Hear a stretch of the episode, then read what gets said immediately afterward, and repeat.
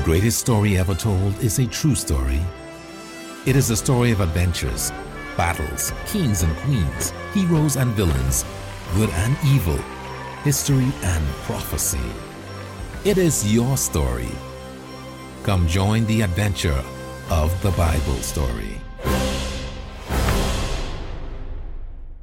Chapter 179 Jesus begins revealing who he is.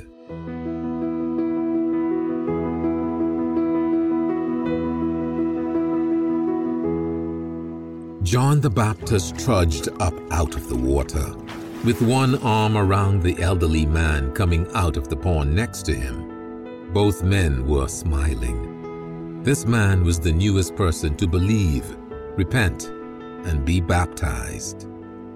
On the shore, a small group of John's disciples welcomed the man and gave him a towel to dry off with. But two of them looked worried. One approached John to share some news. Master, we have heard that there is another man who is baptizing in Judea. A couple of glass traders passed through Aenon this morning, heading back from Judea up to Sidon. They said they were baptized by Jesus of Nazareth. He is the one you baptized last autumn at Bethabara. Another disciple said, Now he has a number of followers of his own. He is preaching a very similar message to yours, and his disciples are baptizing in water in the same way that you do. It appears that more people are now going to him than are coming to you. From what the traders tell us, this baptizing has been going on for months. The two disciples saw this as a major problem. It seemed that someone was copying some of John's teachings and practices, possibly in order to deceive and mislead them into following him. Do not worry, John answered. There is a God in heaven who gives each man his work. My work was to prepare the way for the Christ. You were there in Bethabara when I said that I am not the Christ. I am only here to prepare the way for him. More people should go to him than are coming to me. His work must now increase, and my work must now decrease.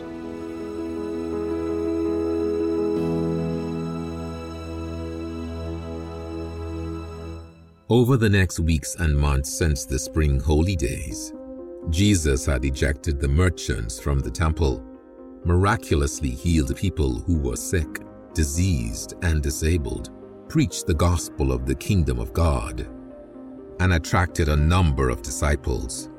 As dozens of people came to him to be baptized, Jesus told his disciples to do the baptizing for him, rather than him doing it personally. They did so, baptizing people in the name of Jesus Christ, which meant they were doing it by his authority and on his behalf. Baptizing in the name of Jesus Christ has continued for 2,000 years. After praying to his Father, Jesus decided to travel north from Judea. He wanted to avoid conflicts and confusion with John's disciples. He also wanted to avoid the ruler of Judea, Herod Antipas.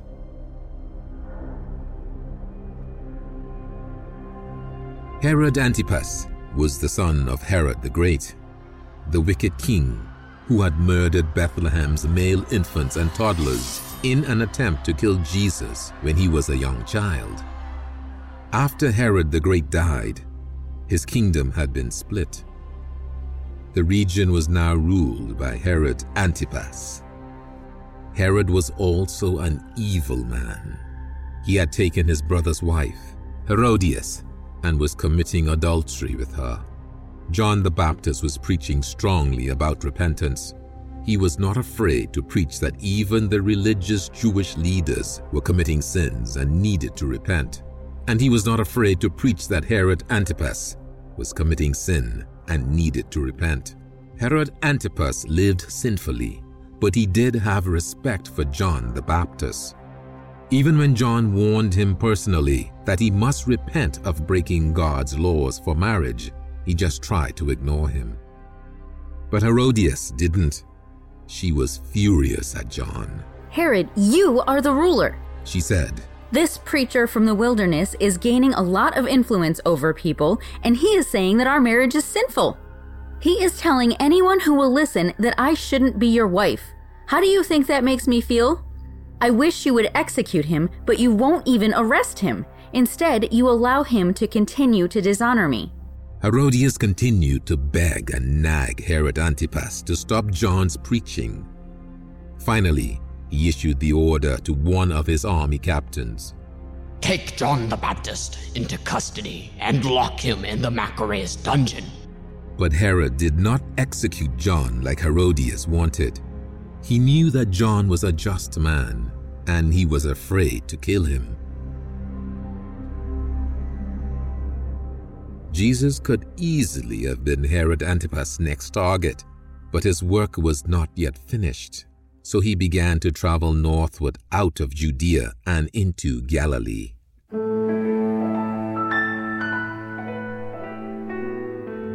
A few disciples accompanied Jesus.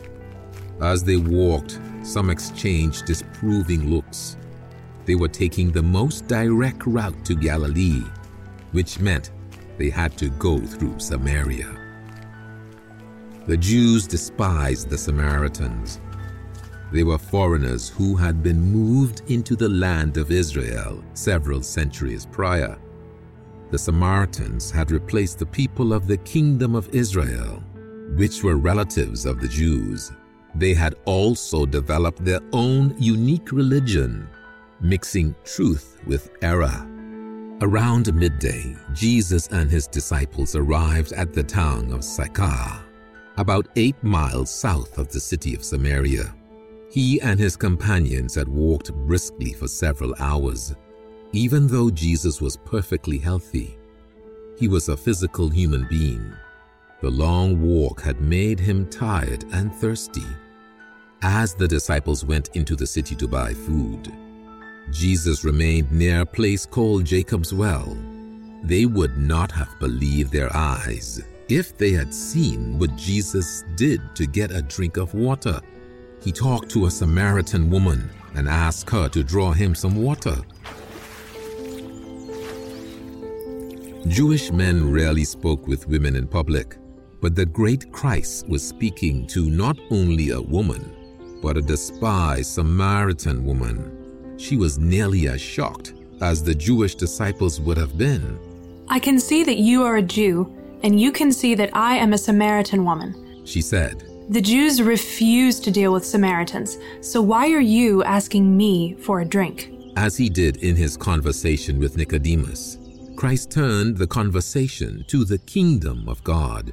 If you knew the gift of God and who is asking you for a drink, he responded, you would have asked me for living water this seemed strange to the woman.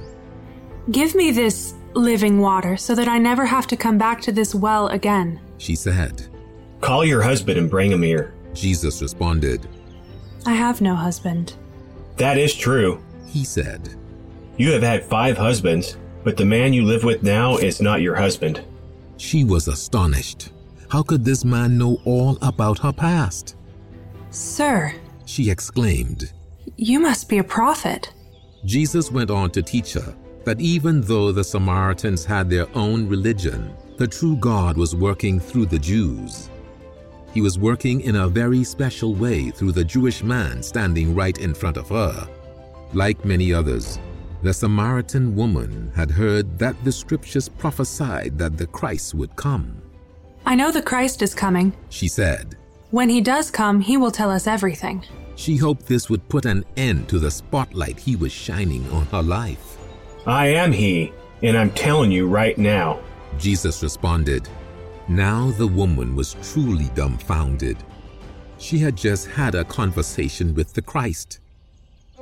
She left her water container and hurried back into the city.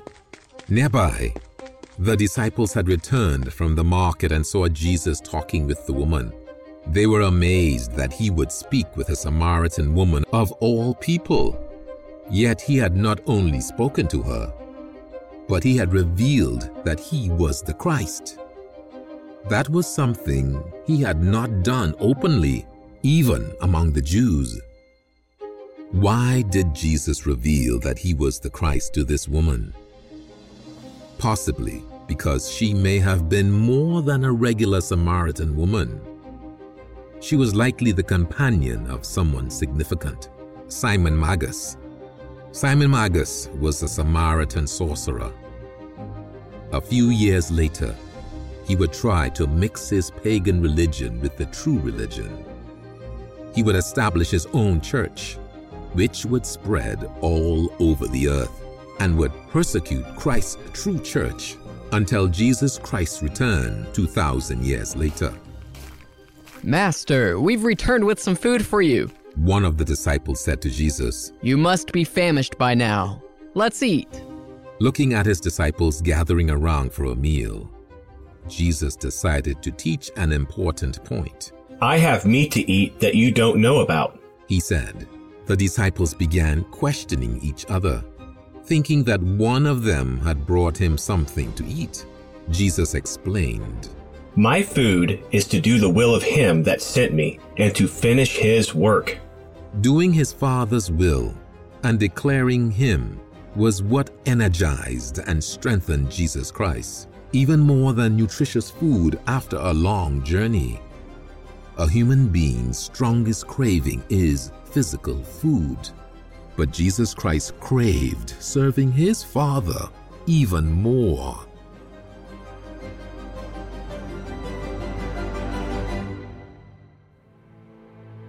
Jesus was not done in Sychar.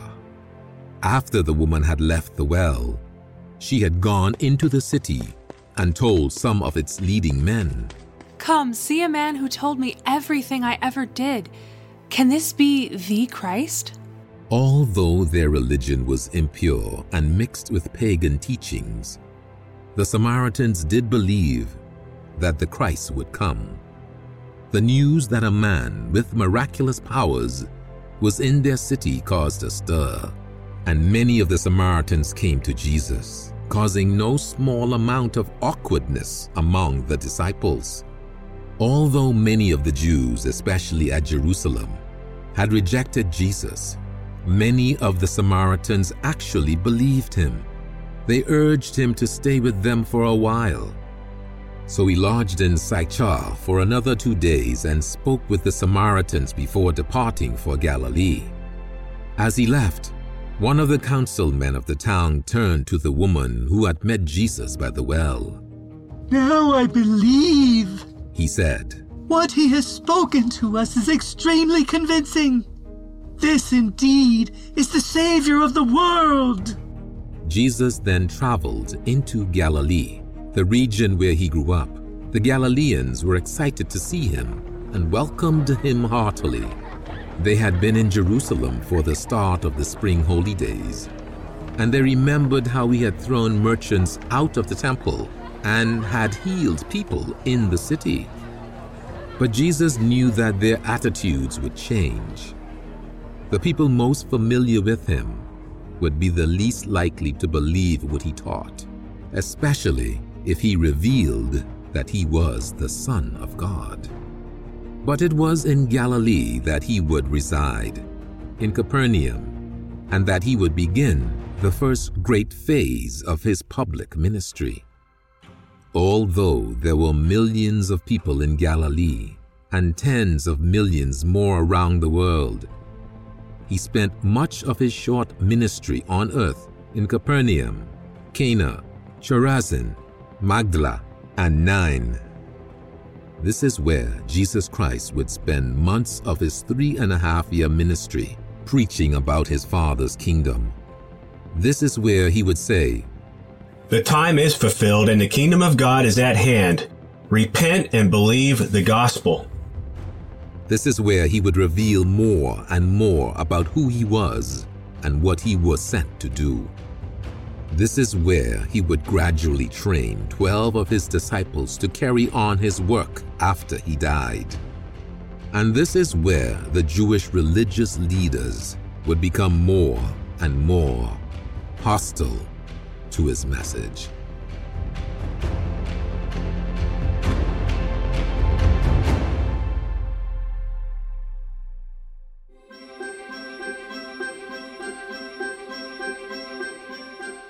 To be continued in our next episode and continue the adventure by reading the Bible story. Find it under the Resources tab at pcg.church.